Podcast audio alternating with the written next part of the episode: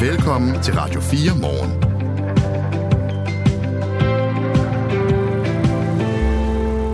Ja, vi ved snart ikke, om vi skal grine eller græde af de øh, ejendomsvurderinger, der blev øh, offentliggjort øh, tidligere på ugen.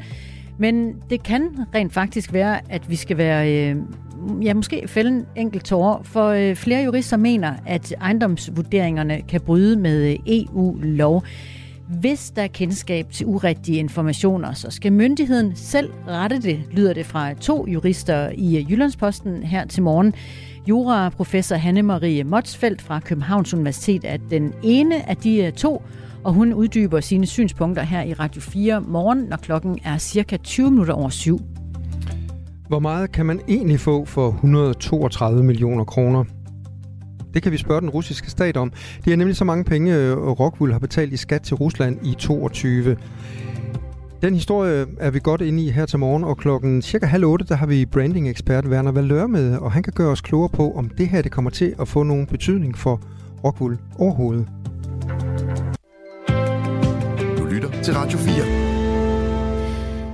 Du kan øh, få op til øh, 7.000 kroner, hvis du øh, donerer æg. Altså hvis du som kvinde vælger at få hormoner i din krop og derefter donerer æg til andre. Og hvis du som mand vælger at donere din sæd, ja, så får du cirka 500 kroner hver gang.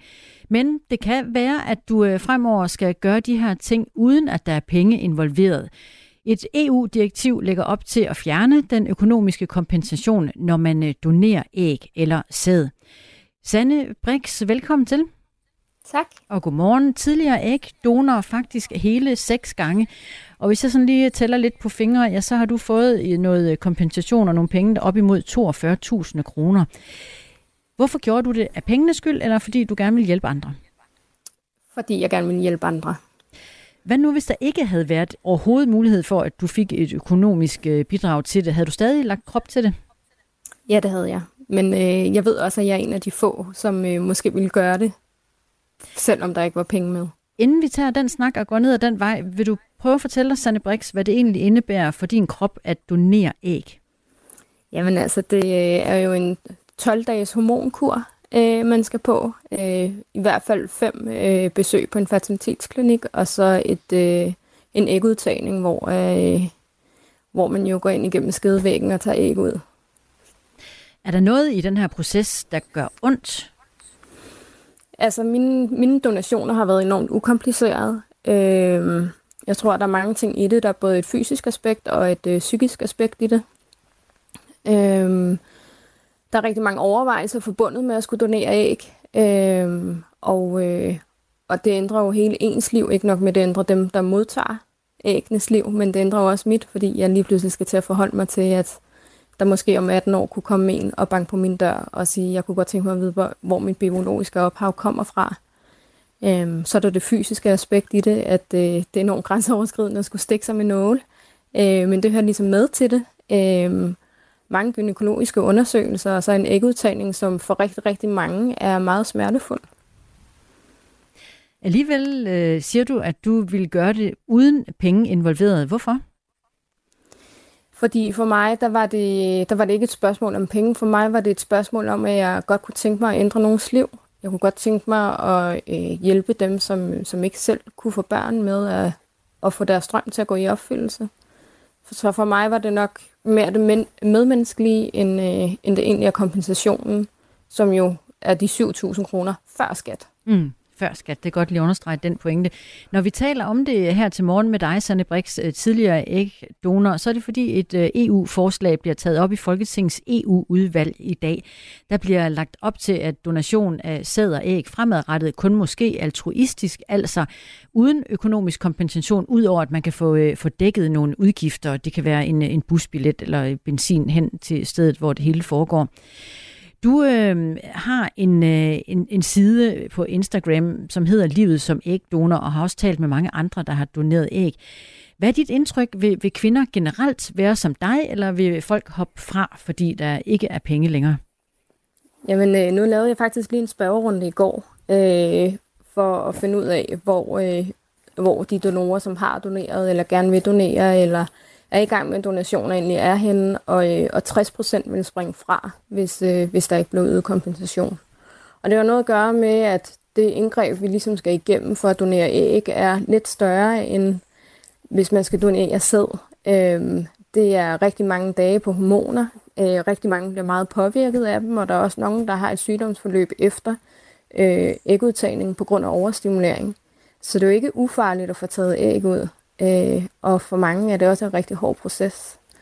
Øh, jeg har også en bekymring omkring at fjerne øh, kompensationen, fordi en ting er, at der så er flere donorer, der vil hoppe fra, men taberne i det her er jo dem, der skal modtage æggene. Øh, jo færre donorer vi har i Danmark, jo længere bliver ventelisterne, og det er jo ikke fordi, de ikke er lange i forvejen. Øh, så, øh, så jeg synes måske ikke, at man bør kigge så meget på øh, selve kompensationen, for det er jo ikke noget, du gør for at blive rig. Det noget, man du gør for at hjælpe andre, det kan jeg godt høre.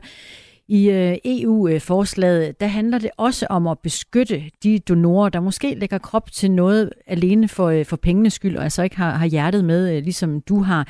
Blandt andet så, så ved vi også fra tidligere, at spanske fertilitetsklinikker har levet af ægturisme, altså hvor kvinder fra hele verden kommer efter donoræg, efter at spanske kvinder har lagt krop til og blevet betalt for det. Kan et EU-forslag om at fjerne penge i det her spil ikke hjælpe nogle af de her kvinder, tænker du? Jo, det tænker jeg klart, det kan, og jeg tænker heller ikke, at ægdonation som sådan skal være en forretning, ligesom vi både sætter i Spanien og, og i USA.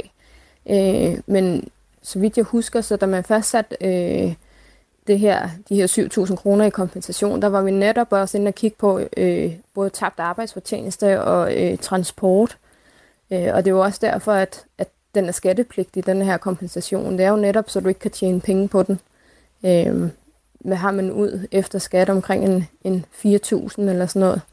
Øhm, så jeg synes egentlig, at den kompensation, vi har i dag, og de, de tanker, der har været bag og fastsat den kompensation, er, øh, er en rimelig kompensation for, øh, for at donere æg. Så, Sanne Brix er med os øh, tidligere ikke donor, fordi vi taler om det EU-direktiv, der lægger op til, at der skal øh, fjernes den økonomiske kompensation, der er, når man donerer æg eller sæd. Det hedder lige nu øh, 7.000 kroner i Danmark, hvis du donerer æg, og cirka 500 kroner, når du går på en klinik og donerer sæd.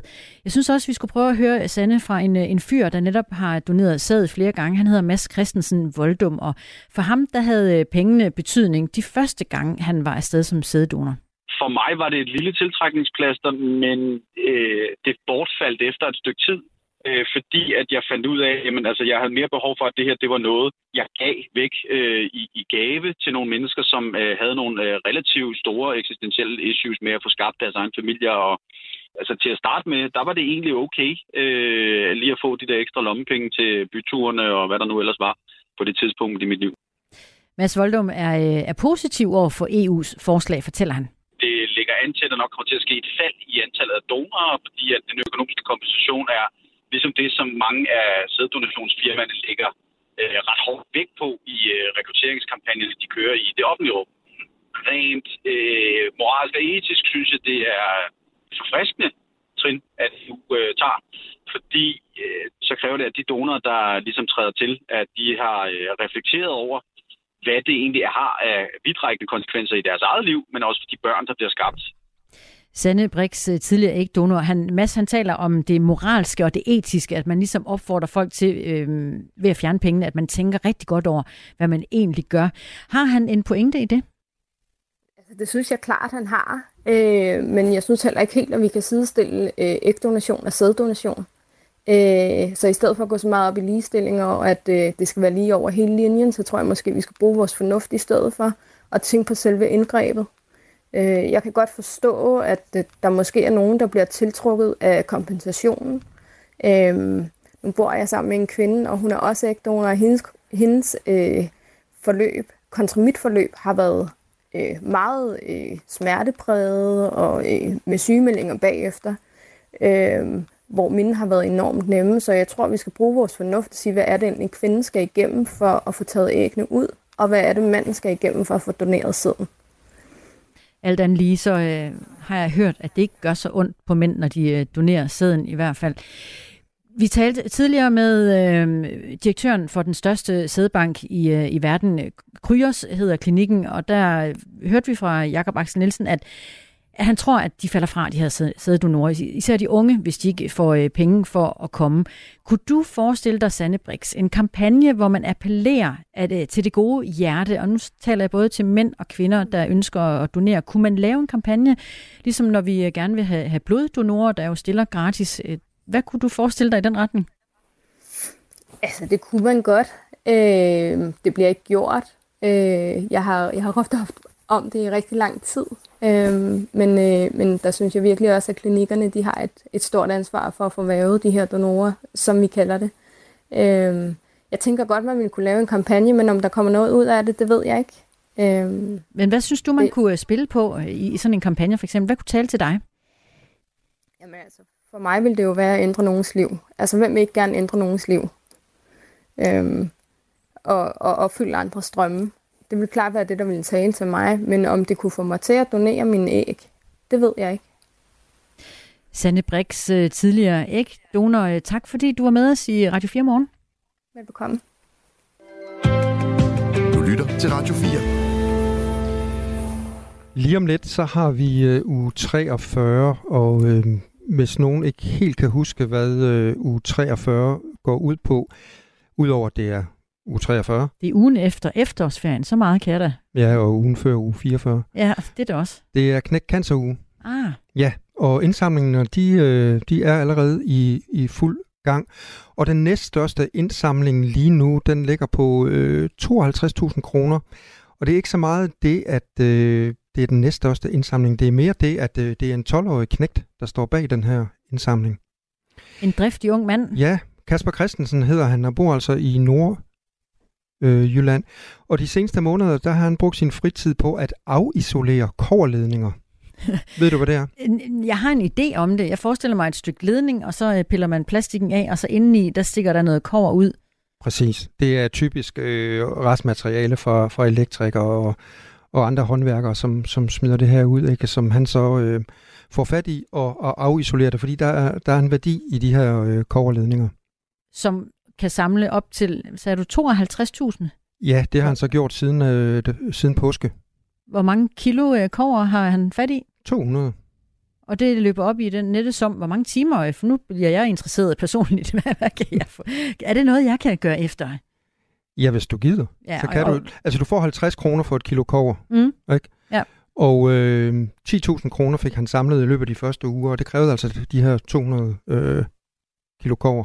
Og så tænkte moren, det bliver en lang sommer. Det kræver altså noget arbejde, siger hun. Øh, hun havde lavet et regnstykke, at hvis han arbejdede tre timer om dagen, så kunne han nå det inden øh, Knæk Cancer Show, for han havde jo sat sig det her mål på de 50.000 kroner.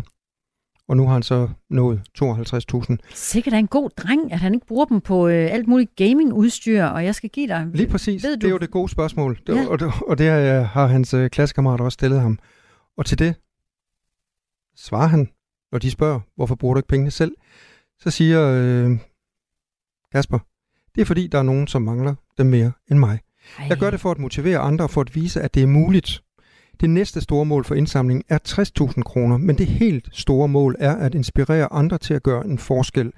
For selvom det virker uoverskueligt, så når man sætter sig noget for, så skal man gøre det, siger altså 12-årige Kasper Christensen. Ej, mega sejt. Sådan. Og med den positive historie, god historie, så skal vi videre på morgenen, hvor din værter er... Christina Ankerhus. Og Claus Andersen. Godmorgen. Godmorgen. Du lytter til Radio 4.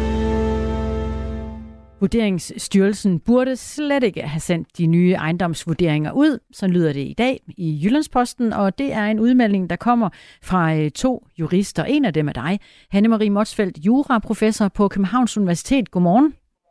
Godmorgen. Altså en ting er, at, øh, at vi kan grine og græde af de her ejendomsvurderinger, men hvorfor synes du som øh, jurist, at, øh, at det er helt galt?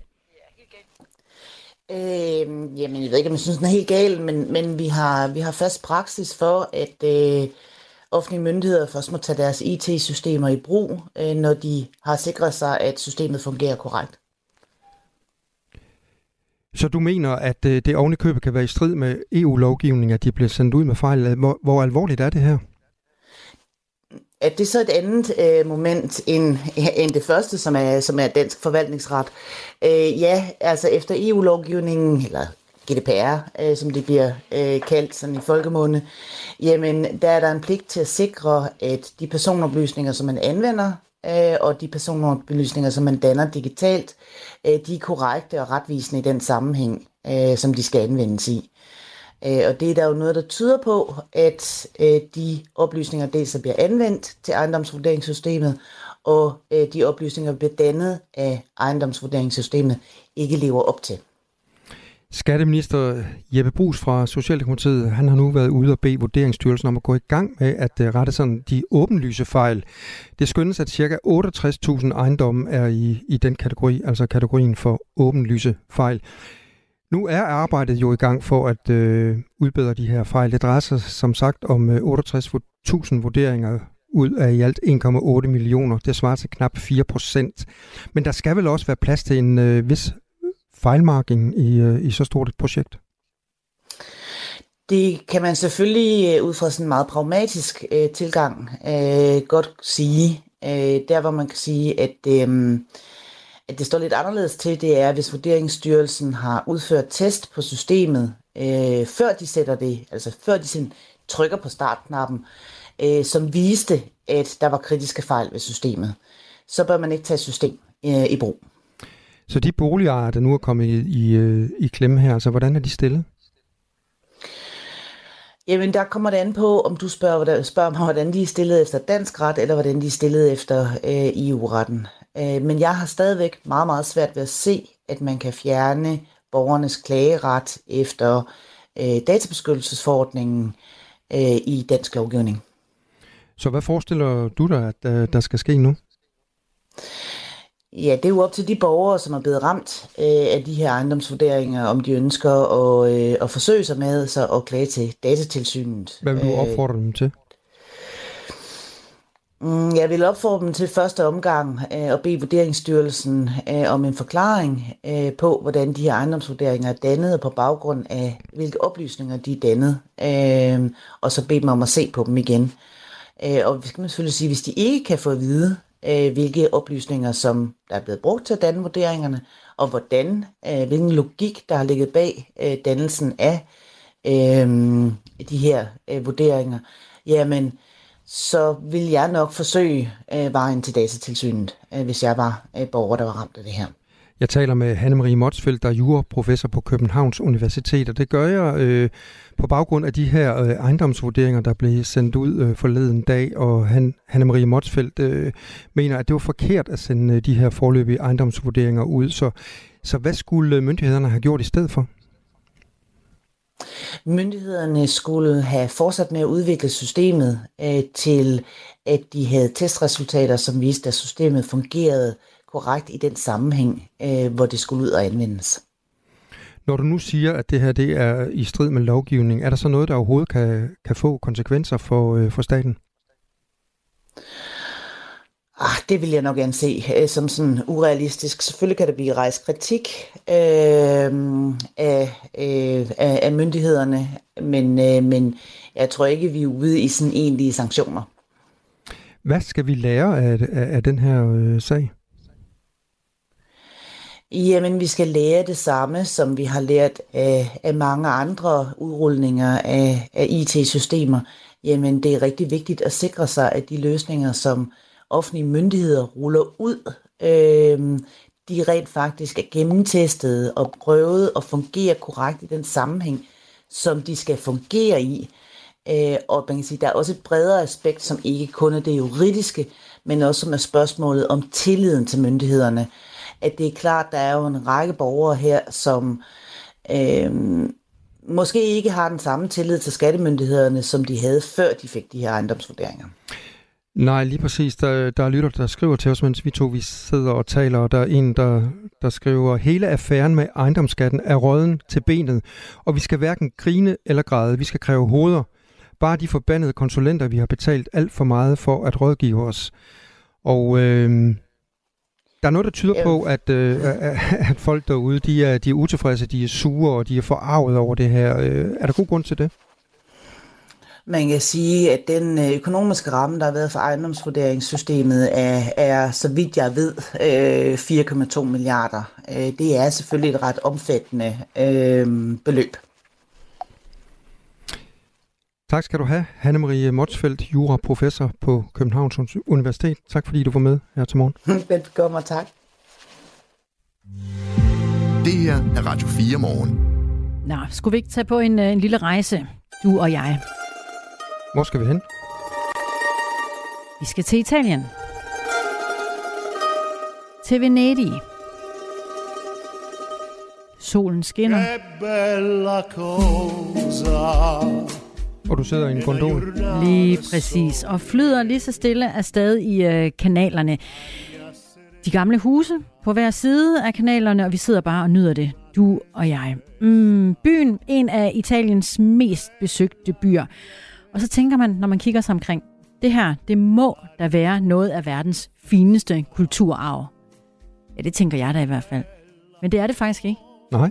UNESCO Verdensarvskomité har i går besluttet ikke at sætte Venedig og de fine kanaler på øh, listen over truede verdensarv. Det er nyhedsbureauet DPA, der fortæller det. Det var ellers lige ved, og næsten for i øh, slutningen af juli, der lød din en anbefaling fra UNESCO, at Venedig skulle øh, optages på den øh, fine liste. Og øh, FN har, ja, den her FN-organisation anbefalet også, at de italienske myndigheder optrappede indsatsen for at sikre byen og den lagune, der ligger omkring Venedig også. Dengang der lød det fra UNESCO, ellers risikerer byen uoprettelig skade på grund af problemer med klimaforandringer og masse turisme. Nu går jeg lige skrue lidt op igen. Lad os lige høre. Ej, det er lækkert, ikke? Venedig øh, blev i øh, 1987 sat på en anden fin liste. Det er øh, den, man kalder øh, ja, et ekstraordinært arkitektonisk mesterværk, stod det der. Og anbefalingen var så at komme på den helt rigtige verdensarvsliste, men det kommer den så ikke alligevel. Når nu øh, de taler om masse turist, turisme i byen her, ja, så kan jeg fortælle dig, at øh, sidste år, der overnattede der 3,2 millioner turister i Venedig, altså inde i bymidten, man skal forestille sig øh, i løbet af året. Det er vanvittigt mange. Og før coronaen, der var der 100.000 besøgende om dagen, vel og mærket. Det er ikke helt op på det niveau, niveau endnu, men der er altså bare sindssygt mange. Det er også derfor, at vi øh, tidligere på ugen kunne øh, høre, at man i Venedig har besluttet sig for at, at sætte en entré på, hvis man kommer som endags turist, så skal man øh, betale noget, der minder om 37 kroner for at være, være gæst i byen. Det øh, er ikke alle, der tror på, at det nytter noget. Tanken er jo netop at skræmme nogen væk med det. Jeg tænker også, i det store hele, er man på ferie... Så betyder 37 kroner ikke så meget. Det, det er en stor is måske have været 50 euro, er der en, der foreslår en lokal politiker. Så kunne man måske begynde at snakke om det. Men øhm, den ender ikke på listen, altså som øh, kulturarv i øh, den her omgang. Til trods for øh, Osolo Mio, er der stadigvæk mere tilbage? Den slutter nu. Den klingede ud lige det samme. Yes, øh, har du været der, Claus? Det har jeg. Nej. Det er mange år siden. Nej, den er på min to-do-liste. Ja, jeg var det... ikke ude og sejle i gondol godt nok, men øh, jeg var der med familien. Det skulle også være skræmmende dyrt. Nå, det var lige lidt øh, Venedig-nyt. Ja. Måske skal vi lige have lidt øh, F-35-nyt så. Ja, tak. Altså, nyt og nyt. Vi, de fleste af os øh, hørte jo i går, at øh, de første fire danske F-35-fly, de, øh, de landede i Skrydstrup. Og de gjorde det i går eftermiddags. Øh, så er der en fyr, der hedder PLA. Det er hans pilotnavn. Han er dansker. Den første til at lande øh, et F-35-fly på, på dansk jord. Og han siger, at det var en oplevelse, der gav mig gåsehud. Uh. Ingen tvivl om det. Det var en meget mindeværdig oplevelse, som jeg har set frem til i lang tid. Jeg har faktisk lyst til at vende rundt, siger han. Giv gas, og så let igen, bare for at få lov at lande en gang til. Må ikke en... Øh, han får lov til det på et tidspunkt? Det lyder som en drengedrøm, der gik opfyldelse der. Altså, ja. Selvom han har fløjet F-16 i, i rigtig mange år, så det, kender vi jo det godt. Ikke? Det er altid sjovt at få nyt udstyr. Vi hørte også fra uh, Hans Peter Mikkelsen i går, uh, forsvarsanalytiker, at det er altså et helt særligt fly, det er F-35, med en uh, form for bund, som piloten kan kigge ned igennem. Ud. Han får et totalt overblik over, hvor han, han flyver, og lige meget hvor han kigger hen, fik jeg indtryk af. Og særlige hjelme også med, øh, med data, der, der opstår på indersiden af hjelmen, og øh, det, det må være ret cool. Ja. Og de her fire kampfly, øh, der er kommet til Skrydstrup øh, i går, det er første sending af 21 F-35, der kommer til Danmark. De resterende seks nye danske kampfly, de bliver i USA for at indgå i pilottræning. Og hermed blev klokken halv otte. Nu er der nyheder på Radio 4. Donationer af sæd og æg udløser i dag kroner og øre på bankkontoen, men for fremtiden kan det være, at man skal donere uden at få penge for det. Et EU-direktiv åbner nemlig døren for at fjerne den økonomiske kompensation, når man donerer. Og det bekymrer ikke og sæddonationsbranchen herunder Kryos International, der er verdens største sædbank. Direktør Jakob Axel Nielsen frygter, at særligt de unge og de studerende vil droppe at donere. Og øh, for dem øh, betyder økonomien noget, og det vil sige, der mister vi, vil jeg tro, dem. Og så må vi virke ud fra andre lande. Eller også så forsvinder den her industri, eller bliver mindre til skade for kvinder, og øh, lesbiske par og single-kvinder og heteroseksuelle par, der har problemer med at få børn. Folketingets EU-udvalg skal drøfte det her EU-direktiv i dag, men der bliver altså også i direktivet lagt op til, at man kan få dækket udgifterne, man har i forbindelse med donationen, f.eks. busbilletten til klinikken eller den tabte arbejdsfortjeneste. I dag der får en kvinde, der donerer æg 7.000 kroner i kompensation per donation, og en mand får cirka mellem 400 og 500 kroner per donation. Seks personer er i løbet af den seneste uge blevet skudt og dræbt i Sverige, hvor politiet fortsat arbejder på at få bugt med omfattende bandekriminalitet.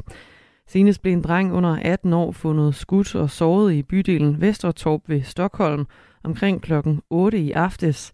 Han blev straks fragtet til hospitalet med en lægehelikopter, men hans liv stod ikke til at redde, skriver nyhedsbyrået TT. Her til morgen der har politiet endnu ikke pågrebet nogen i sagen. Blandt de dræbte i løbet af den seneste uge i Sverige, der finder man også en 13-årig dreng, som mandag blev fundet død syd for Stockholm. Ukrainske styrker har generobret byen Andrivka i den østlige del af landet. Det oplyser generalstaben for de væbnede styrker i Ukraine her til morgen i en rapport. Styrkerne har ifølge rapporten påført fjenden markante tab i forhold til både mandskab og udstyr, lyder det. Og nu arbejder man på at barrikadere landsbyen, der ligger i Donetsk-regionen, tilføjes det i rapporten. Rusland har endnu ikke kommenteret de ukrainske påstande. 77 internationale intellektuelle går nu sammen i et fælles opråb for at stanse Danmarks nye blasfemiforbud. Angela Brink har mere. De 77 kunstnere, akademikere, samfundsdebattører og aktivister er dybt bekymrede over den danske regerings lovforslag.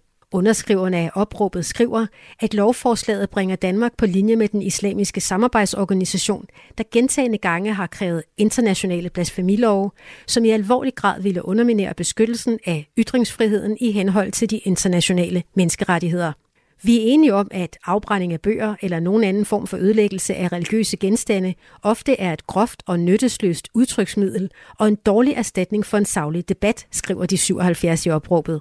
Alligevel mener de, at ytringsfrihed og tolerance ikke er gensidigt modstridende værdier, men faktisk forstærker hinanden. Det fortalte Angela Brink. Og de 77 underskrivere har offentliggjort deres opråb i Berlingske, hvor de opfordrer den danske regering til at trække lovforslaget tilbage. Blandt underskriverne er psykologiprofessor Svend Brinkmann, Gyldendals litterær direktør Johannes Ries, forfatter Glenn Bæk og professor og genetiker Eske Villerslev. Først mest skyde i Nordjylland, stedvis lidt regn, ellers tørt, og i dagens løb klarer det gradvist op fra syd med nogen, eller måske en del sol. Temperaturer mellem 17 og 21 grader, og en vind, der bliver svag til jævn. Det var nyhederne på Radio 4 med Dagmar Eben Østergaard. Det her er Radio 4 morgen.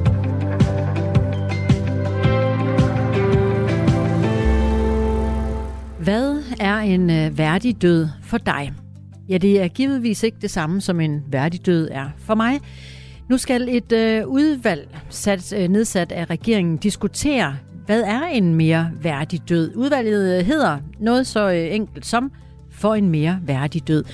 Vi skal tale med et øh, medlem af det øh, udvalg, Katrine Lilleør, sovnepræst, forfatter og øh, formand for det kommende nye udvalg. Hun er med os her lidt senere. Så skal vi tale om, hvad en, en mere værdig død er for hende. SMS'en har nummeret 1424. Det er øh, åbenlyst at invitere dig til at fortælle mig, hvad en øh, værdig død er for dig. Skriv på 1424. Og din værter her til morgen, det er Christina Ankerhus og Claus Andersen. Godmorgen. Godmorgen. Radio 4. Ikke så forudsigeligt. Rockwool har i 2022 betalt 132,6 millioner kroner i russisk skat. Et beløb, der forventes højere i 23, fordi Rockwool skal betale en såkaldt øh, krigsskat. Det er en historie, du kan læse i Ekstrabladet og høre mere om her på Radio 4 Morgen lige nu. Et dansk firma, der betaler så mange millioner til Rusland, samtidig med, at vi i Danmark donerer krigsfly til Ukraine, det kan måske virke en lille smule paradoxalt. Men kommer det her så til at betyde, at vi alle sammen øh, fravælger Rockwool i fremtiden? Det har vi branding-ekspert Werner Valøre med til at svare på. Godmorgen. Godmorgen. Hvor store konsekvenser tror du, at det her det får for Rockwool, at de stadig støtter Rusland økonomisk? Jamen altså generelt, når man kigger på et brand, så bliver man nødt til at forholde sig til, hvad, hvad ens forbruger går op i. Og øh, en af de ting, som jeg øh, ser i den her sammenhæng, der er Rockwool og forbrugeren. Der er en lille afstand mellem dem. Så hvad betyder det? Jeg tror ikke, forbruger, jamen, jeg tror ikke, forbrugeren vil blive påvirket særlig meget af det, at Rockwool er i Rusland. Når det er sagt, så er det jo en dårlig strategi både at støtte Ukraine og stadigvæk have nogle aktiviteter i Rusland. Så på den måde vil det være skadeligt for deres brand set med sådan generelle briller. Er det fordi, at øh, det er Rockwool, og, og, og, og det er sværere at vælge det fra? Eller hvad ville det have været noget andet, hvis det var Coca-Cola? Ja, altså hvis man øh, nu havde forestillet sig Coca-Cola opereret, eller lad os sige et andet dansk øh, firma som EcoSco, så vil øh, afstanden for forbrugeren være meget kort. Det vil sige, at man vil kunne få en direkte negativ effekt i ens salg øh, grundet at man er i Rusland, men øh, fordi rockwool ikke er et, et almindeligt forbrugerprodukt som sådan, selvom alle forbrugere har det, så tror jeg ikke, det vil påvirke i samme negativ konsekvens. Nu er du selv inde på Eko, og vi har også set øh, det samme eksempel med Carlsberg for eksempel. Har det heller ikke nogen økonomiske konsekvenser for de to virksomheder? Jeg er overbevist om, at de har haft, øh, en, eller det har haft en konsekvens for både Carlsberg og for Eko. Nu sidder jeg ikke direkte inde internt, men det, det må have en konsekvens. Om ikke andet har det i hvert fald en negativ konsekvens i forhold til ens brandværdi. Men når vi ikke som forbruger sådan rigtig reagerer på, at øh, Rockwool de altså øh, betaler 132 millioner kroner i, i skat til Rusland, er det så fordi vi er ligeglade?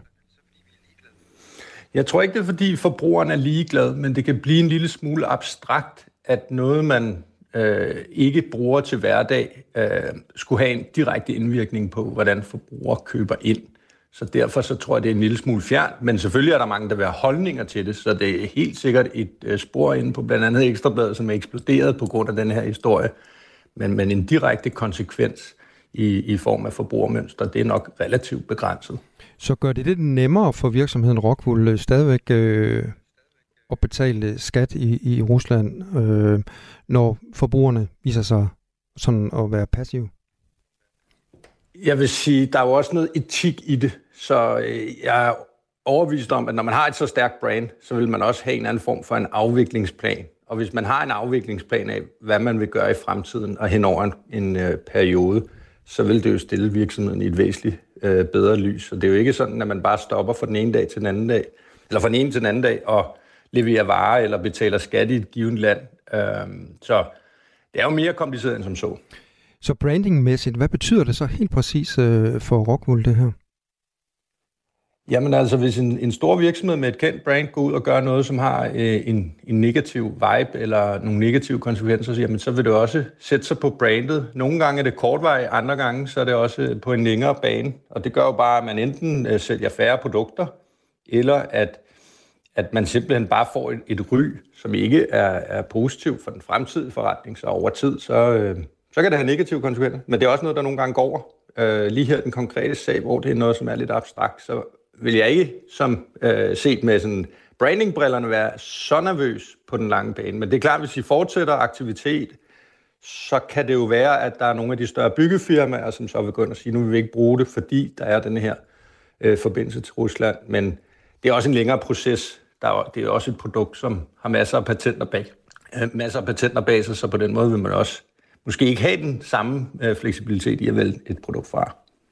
Nu skal det jo så også retfærdigvis siges, at øh, virksomheden Rockwool øh, har øremærket 280 millioner kroner til genopbygningen af Ukraine. Så 280 millioner til Ukraine og 132 millioner til Rusland. Hvordan ser det sådan ud brandingmæssigt, at de finansierer begge sider af krigen? Jamen altså, ud fra et brandingperspektiv er det jo virkelig positivt, at der også er taget direkte øh, penge til at støtte Ukraine. Og dermed er det jo også øh, en måde at illustrere fra Rockwools side, at man er interesseret i at hjælpe Ukraine. Man ikke øh, bare sådan uden videre hovedløst øh, støtter op øh, i forhold til Rusland. Så jeg vil sige, det er jo noget, som øh, er en, en positiv ting, at Rockwool gør. Så det er ikke bare et øh, halvdårligt forsøg på at, sådan, at gøre det okay igen? Nej, det kunne man selvfølgelig godt øh, skyde med skoen for at være, men beløbet størrelse er så enormt stort, og jeg er øh, jeg har ikke de indgående detaljer, men at det skulle være koordineret sådan, at nu betaler vi noget skat her, og dermed bliver vi nødt til at betale væsentligt højere beløb øh, et andet sted. Sådan, altså, det, det, sådan fungerer det heller ikke rent brandingmæssigt, så jeg tror, der er nogle, øh, nogle, nogle gode grunde til, hvorfor at de både støtter i Ukraine, men også hvorfor de ikke bare undlader at betale skat i Rusland. Så hvis Rockwool skulle redde det her PR-mæssigt, øh, hvad skal de så gå ud og gøre nu? Jamen, så vil det helt sikkert være at have en, en konkret øh, plan for, hvordan man trækker sig endeligt ud af Rusland. Og der kan man jo se, hvordan øh, Carlsberg har gjort det, og hvor, hvor besværligt øh, det har været, og hvor omkostningstungt det har været. Så um, en, en konkret plan, hvordan er det, vi øh, står i dag, og hvordan er det, vi, vi kan komme ud af det i fremtiden, så vil det være et, et, i den rigtige retning. Det var Werner Valør, som er brandingsekspert. Øh, tak fordi du var med her til morgen. Ja, velbekomme, og god weekend. Tak og lige måde. Vi har selvfølgelig spurgt Rockwool om, hvorfor at de ikke trækker sig ud af Rusland. De har ikke ønsket at være med i et interview her til morgen, men de har afgivet et øh, skriftligt svar, som lyder sådan her. Det er korrekt, at det russiske datterselskab betaler skat i Rusland, ligesom enhver anden dansk international og lokal virksomhed gør det, og som vi gør i et hvert land, hvor vi er til stede. Det er dog stadig vores opfattelse, at den mindst dårlige mulighed er at opretholde det nuværende passive ejerskab af de russiske datterselskaber. Vi er overbeviste om, at hvis vi trækker os ud af Rusland, ville vores fabrikker blive nationaliseret eller overtaget af en lokal aktør, der også ville være forpligtet til at betale skat. Sådan lyder altså argumentet om at fortsætte at betale skat i Rusland fra Rockwool lytter til Radio 4. Jeg levede, jeg levede som kriminel i 6 måneder. Jeg var med til at sælge stoffer. Jeg stod med folk med skyder og knive, kæmpe poser coke og distribuerede. Det sidste måltid er tilbage med en ny sæson. Jeg blev sat ind i en rockerborg. Så sidder vi og spiller poker. Med nye gæster og nye samtaler om det liv, der er levet. Det er en drøm at prøve men det er ikke et liv, jeg har lyst til at leve. Og den død, der venter efter den sidste bid. Jeg kan garanteret komme i spillet for at sidde og sige sådan noget. Lyt til det sidste måltid på Radio 4 på søndag kl. 10.05. Radio 4. Var det det? Det var det. Ikke så forudsigeligt. Diana, prinsesse af Wales, er øh, stadig populær og får øh, stadig masser af opmærksomhed, øh, stadig her 26 år efter hendes død. Præcis som hun fik det, da hun levede. When I started my public life 12 years ago, I understood the media might be interested in what I did, but I was not aware of how overwhelming that attention would become. Her fortæller øh, prinsesse Diana, hvordan hun i, øh, altså det var i 93, hun sagde det her, hvor overvældende opmærksomhed hun har fået gennem årene. Det havde hun overhovedet ikke forestillet sig. Og så havde hun næppe heller forestillet sig, at hendes nu øh, temmelig gamle rødhvide sweater skulle gå hen og blive solgt for næsten 8 millioner kroner. Det øh, er den nemlig blevet en ikonisk øh, sweater, som øh, man har set hende bære ved, ved flere forskellige anledninger.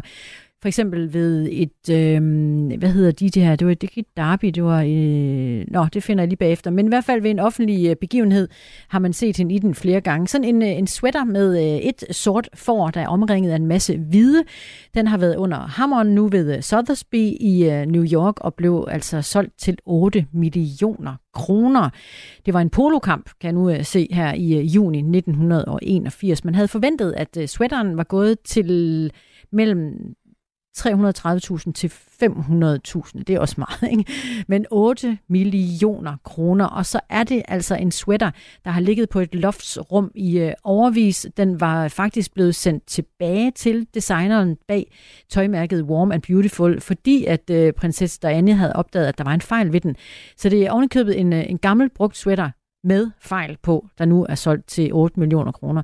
Til gengæld så øh, følger der et øh, brev med, som øh, blev sendt fra hoffet vedrørende sweateren, altså om, at den var beskadiget, og at man øh, ønskede at få en øh, ny tilbage. Så det brev, det får man med. Jeg ved ikke, om det berettiger, at den så koster 8 millioner kroner. Vildt nok. Meget vildt. Du er helt mundlam. Fuldstændig. det er fair nok. Godt, vi skal videre. Tryk på en knap. Tryk på en knap. Jeg prøver, den er gul. Du lytter til Radio 4 morgen. Hvad er en værdig død egentlig? Det skal vi prøve at kigge øh, nærmere på, og øh, der er allerede kommet sms'er på den også. Tak for det. Regeringen har øh, nedsat et udvalg, der skal fremme samtalen om mere selvbestemmelse ved døden og aktiv dødshjælp, fortæller politikken her til morgen. Og det sker alt sammen efter, at statsminister Mette Frederiksen på et folkemøde, eller på folkemødet i sommer, åbnede debatten om den aktive dødshjælp. Hun sagde sådan. Jeg ved godt, det her er en svær debat. Og jeg er også opmærksom på, at for eksempel det etiske råd af flere gange har udtalt sig imod. Selv har jeg det helt anderledes. Og der er meget, der tyder på, at mange af jer har det som jeg. Og derfor er der nu øh, nedsat et udvalg, der skal diskutere, hvad en værdig død er, og navnet på udvalget er For en mere værdig død. Formand er Katrine Lilleøre. Godmorgen. Godmorgen. Sovnepræst, forfatter og altså formand for øh, det nye udvalg. Ja, hvad er det helt præcist, I skal i, øh, i udvalget med øh, titlen For en mere værdig død? Jamen, det er ikke helt præcist, og det er hele pointen. Hmm. Øh, regeringen har ønsket at udsætte, nedsætte udvalg for netop øh, at prøve at afklare, om, om man kunne, øh, ja, om man kan finde en måde at overlade en vis selvbestemmelse, måske, måske ikke, øh, til borgerne, når de skal dø. Øh, så vi har en meget flot øh, og langstrakt øh, tradition her i landet for palliativ behandling, altså smertelindring, når der ikke er anden øh, behandling mulig. Og det er jo sådan med palliativ behandling, at den altid øh, står, ender i, i morfin øh, smertelindring, og det dør man jo af. Så det er jo ikke noget nyt, at vi her i landet hjælper, når man ligger for døden. Øh, det, som man ønsker, at, at vi skal diskutere i udvalget, det er, om det er muligt, at der kan være en større øh, selvbestemmelse i den sammenhæng mm. for den, der ligger for døden. Ja, for vi kan da tror, godt, vi kan godt lige tage den, mm. Katrine Lillør, hvad, hvad det er, man må og ikke må, som det er i, øh, i Danmark i dag. Det, det er øh, ulovligt at lave den øh, aktive dødshjælp, altså med lidenhedsdrabet, som betegner en handling, hvor en person slår en anden person ihjel. Det, det må vi ikke.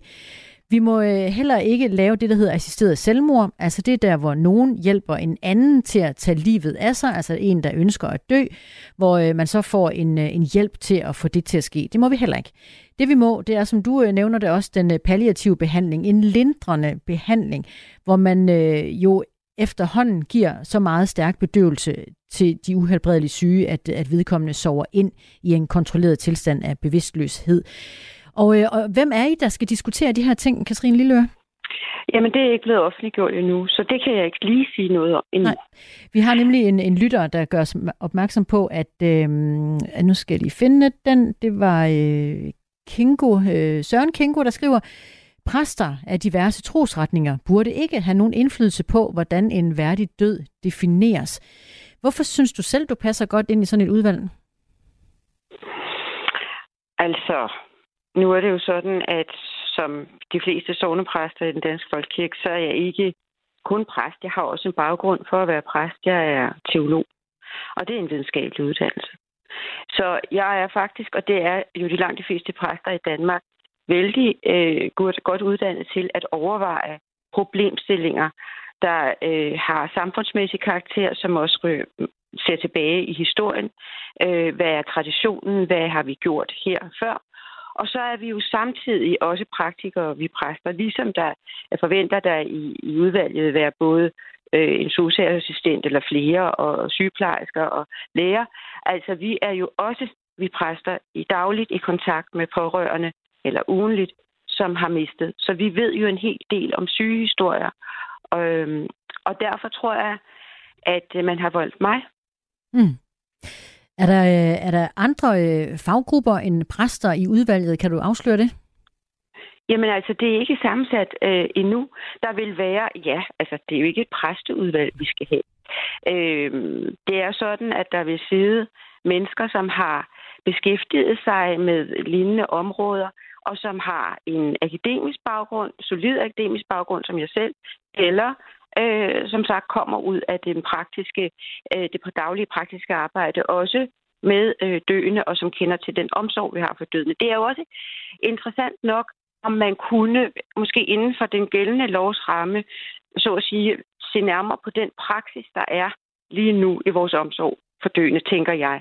Altså, jeg skal jo ikke her nu sidde og sige klart alt muligt om, hvad jeg mener, men i øvrigt mener jeg ikke noget helt kontant, fordi jeg synes, det er et sårbart område, fordi jeg tænker, at der ikke er jeg forestiller mig ikke, at vi er mange danskere, der har lyst til, at vi skal få hollandske tilstand, øh, hvor man kan gå ind for oh, ja, altså, mere eller mindre. Kan jo, jeg kan jo lige fortælle dig, at et borgerforslag samlede tidligere i år 50.000 nødvendige underskrifter i en øh, indsamling på, altså et borgerforslag om at legalisere aktiv dødshjælp. Så nogen er der, der i hvert fald, der ønsker os mere i den retning. Jeg vil gerne vide, hvad, Jamen, hvad synes jeg du? Tale ud, altså, jeg, jeg, jeg vil lige, må jeg lige tale ud. Det må altså, du. En ting er, at der er 50.000, der har skrevet under på det borgerforslag, men i min umiddelbare erfaring, og hvad jeg har læst mig frem til, siden jeg i øvrigt sad i etisk råd i nullerne, hvor vi også lavede en rapport dengang, hvor vi var imod alle sammen, enstemmigt imod aktiv dødshjælp. Altså, der vil jeg sige, at hollandske tilstande er generelt ikke noget, jeg nogensinde har oplevet, nogen danskere ønsker. Og, og... Man er meget glad for den palliative tradition, vi har. Men det er jo ikke det samme som, at man i lyset af igennem de sidste 20 år, at vi er blevet bedre og bedre til at få hinanden til at overleve, men også på nogle vilkår, som kan være vældig smertelige. Og det er det, jeg som præst for eksempel oplever. Enten mennesker, som har er blevet fanget i deres krop, eller mennesker, der har fået nogle diagnoser, som, hvor de går altså meget længe i det liv, der er tilbage at leve, og er bange for den afslutning, som de øh, ved nok venter dem. Og det kan blive et meget langt øh, sygeleje og dødsleje. Det er, det er disse det, det er den sammenhæng, vi, jeg oplever, at der kan være brug for, at vi taler igennem, om vi kunne finde en dansk model. Katrine Lilleø er med os, sovnepræst, forfatter og øh, formand for et øh, nyligt nedsat udvalg, der hedder For en mere værdig død. Vi ved ikke, hvem de andre er i øh, udvalget. Det er, er der vist ikke sat navne på endnu. Men vi ved, at, at du er formand i hvert fald. Det, du kalder øh, hollandske tilstande, som du ikke ønsker i Danmark, hvordan definerer du det? Mm, ja, du kan sige, at jeg ikke ønsker. Jeg har endnu ikke oplevet nogen. Jeg har aldrig mødt nogen i de 30 år, jeg har været præst, men også i mit altså, almindelige liv, som alle andre, hvor vi taler over middagsbordene, og det har vi jo gjort hele sommeren. Debatten er jo i gang. Det er, øh, jeg har aldrig mødt nogen, der ønsker, at man skal have en meget let og hurtig adgang til at kunne øh, få taget livet af sig selv. Det har jeg aldrig oplevet nogen her i Danmark, der har syntes, de gerne vil. Så derfor så tænker jeg slet ikke, det er det, vi taler om i det her overhovedet. Vi taler om at overveje den tradition, vi har, og om man kan få den til at øh, muligvis udvide sig til, at der er nogen, der kan få mere selvbestemmelse, så den tanke om den død, der venter, ikke kaster en lang skygge ind over det liv, der skal leves nu. Katrine Lilleøre, sovnepræst, forfatter og formand i udvalget for en mere værdig død. Katrine, vi øh, har tidligere på morgen bedt lytterne om at komme med deres bud på, hvad øh, en værdig død er. Øh, jeg læser lige et øh, par sms'er op for dig nu. Det er først Kai Olsen fra København, der skriver, en værdig død, hvis ingen vil eller ifølge loven må hjælpe dig, så er en værdig død at få nogle piller. Få lov at være alene i min seng, selv indtage pillerne og lægge mig til at sove. Det var altså en øh, anmodning, et øh, fromt ønske for, for Kai Olsen fra København. Og så er det Steffen, der skriver, værdig død er for mig at blive rullet i et lagen og lagt i moder jord, men det er ikke tilladt i Danmark. Tanken om at blive brændt i en kiste, der for mange synes værdig, er for mig skræmmende. Og til sidst, øh, Christoffer, der skriver, en værdig død er den, jeg selv er herover. Et mere interessant emne er at leve med værdighed og have ret til at vælge døden, når livet ikke længere er værdigt. Katrine Lilleøre, øh, hvilket indtryk gør de her øh, sms'er på dig? Jamen, tak for, for, for de input. Ja, de, sæt, de bekræfter mig i, at der er, der er noget at tale om i det her udvalg.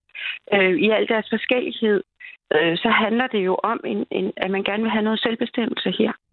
Øh, og det går lige fra at den mærkværdige regel om, at man absolut skal i en kiste. Det her, der godt undrer mig over, som jeg sidder her. Det ved jeg ikke, om vi kommer ind på i udvalget, men det kan da være, at vi skal tænke over at tale sådan noget med også. Øh, og så er der jo simpelthen den, den tanke, at man gerne vil kunne have lov til selv at række ud efter nogle piller, så man ikke skal stå på en eller anden øh, øh bjergtop og kaste sig ud, eller endnu værre, øh, ud over nogle skinner, så det går ud over så mange andre. Hvad jeg. De, de folk, jeg har begravet, som er begået selvmord, de har altid været i stor øh, ulykkelighed, og også bevidste om, at de desværre kom til at genere andre ved at gøre det på den måde, som de blev nødt til at gøre det. Men hører dig alligevel øh, sige, Katrine Lilleøre, at en form for assisteret selvmord, kunne, kunne du være åben for? Jamen altså, ja, nej, og måske. Jeg, jeg synes, øh, jeg synes, og det er det, der bliver spændende i dette udvalgsarbejde, det er, at, at jeg tror, at vi vil være mange, der kommer ind ad døren og sætter os ned og ikke er afklaret. Og måske er det også sådan, at, at det er et emne, som afklaring måske er noget, man aldrig helt får. Øh, så det, jeg tror, vi skal tale om, og jeg håber, vi kan tale om i udvalget og, og hjælpe debatten frem med blandt alle andre også, det er, øh, hvordan kan man måske opnå større selvbestemmelse, uden at man øh, pålægger andre et ansvar. Der kommer øh, stadig sms'er, og det vidner også om, øh, Katrine Lilleøre, at det her optager lytterne, selvom det er en tidlig fredag morgen. Nordjyden skriver, at hvis man er dødssyg af kræft, og ens krop er et op, skal man så ikke have adgang til aktiv dødshjælp, i stedet for at lide ihjel? Det er et spørgsmål til dig. Jamen, det er jo øh, præcis også det spørgsmål, jeg har gået med øh, i lang tid. For jeg var jo inkarneret øh, modstander og havde alle, det med, altså, har alle argumenterne på plads tilbage i nullerne. Og så er jeg bare igennem mit præstearbejde og møde med, i mit privatliv med mennesker kommet til at tænke over, hvor, hvor gode vi er blevet til at overleve, og hvor mange der, eller nogle, der må ligefrem sulte sig ihjel, øh, når de ligger der, fordi at de ved, at de kan ikke andet end at ligge og vente på en smertefuld død. Og det, øh, det synes jeg, vi skal diskutere i udvalget, og jeg er meget glad for, at der er en regering, der vil tage emnet op, og også i en reflekterende forstand, at vi, der ikke er sådan en klar udmelding, bum, men der netop er, ja, som jeg nu oplever også selv, at folk skriver ind og, og har nogle input, hvor man så spørger en større selvbestemmelse. Sådan hører jeg det. Katrine Lilleøre, øh, som er formand i øh, udvalget for en mere værdig død. Hvad er en øh, værdig død for dig den dag, du skal herfra? Åh, oh, en værdig død. Ja. Hvad er en værdig død for mig? Det har jeg egentlig aldrig tænkt over, før du stiller spørgsmålet nu. Øhm, jeg tror, at en værdig død for mig vil være, at, øh, at det er en god afsked, jeg har med mine pårørende min allernærmeste, hvor vi ser på hinanden og siger på gensyn. Men hvis du nu går hen og bliver, øh, bliver rigtig syg, øh, Katrine Lilleøre, hvad vil en værdig død så være? Jamen, jeg tror, at det med værdighed ændrer sig. Altså, jeg ved ikke, hvis jeg for eksempel lige om lidt kommer ud fra et trafikuheld, og så kommer i kørestol, så kan det godt være, at da jeg var 15 år, jeg tænkte, det er da uværdigt at sidde i kørestol. Det ville jeg aldrig synes selv. Hvis jeg nu skulle sidde i kørestol, der ville jeg jo sige, at jeg gerne ville sidde i kørestol, og det ville være værdigt for mig. Så hvad er værdigt? Det er jo den enkeltes øh, oplevelse af, hvad er værdighed for mig. Og man kan sjældent sige det på forhånd, før man står i situationen. Man kan jo godt ligge på sit yderste i, i, i flere uger og blive plejet. Og det kan også sagtens være værdigt. Det ser vi jo på hospices og på palliative afdelinger. Øh, så det handler jo meget om, hvordan det føles inde i den enkelte. Det er øh, i hvert fald nu, at øh, vi tager hul på snakken. Katrine Lilleøre, sovnepræst, forfatter og formand i øh, udvalget, som, øh, som snart skal i gang med at diskutere alt det her, altså i udvalget for en mere værdig død. Tak fordi du var med os her fredag morgen. Tak fordi jeg måtte. Du lytter til Radio 4 på en morgen, hvor vi lige har talt øh, værdig død, men vi taler også om øh, børne- og ungeydelser til dømte bandemedlemmer. Fordi ifølge regeringen, så skal det være slut med den slags. Det lægger regeringens nye bandepakke i hvert fald op til. Og det rammer alt for mange andre end øh, bandemedlemmerne selv. Og når vi når på den anden side af 8, så taler vi med foreningen Savn, som er en pårørende forening, som altså varetager de pårørende til indsatte og børns øh, interesser. Og det er klokken cirka 8.15. Vi skal også til øh, kæmpe koncert, stadionkoncerter.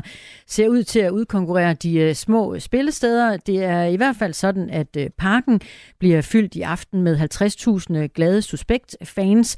Og det er altså ret enestående. Det øh, fænomen skal vi også kigge nærmere på. Nu er klokken 8.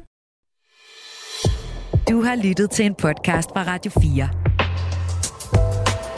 Find flere episoder i vores app, eller der, hvor du lytter til podcast. Radio 4. Ikke så forudsigelig.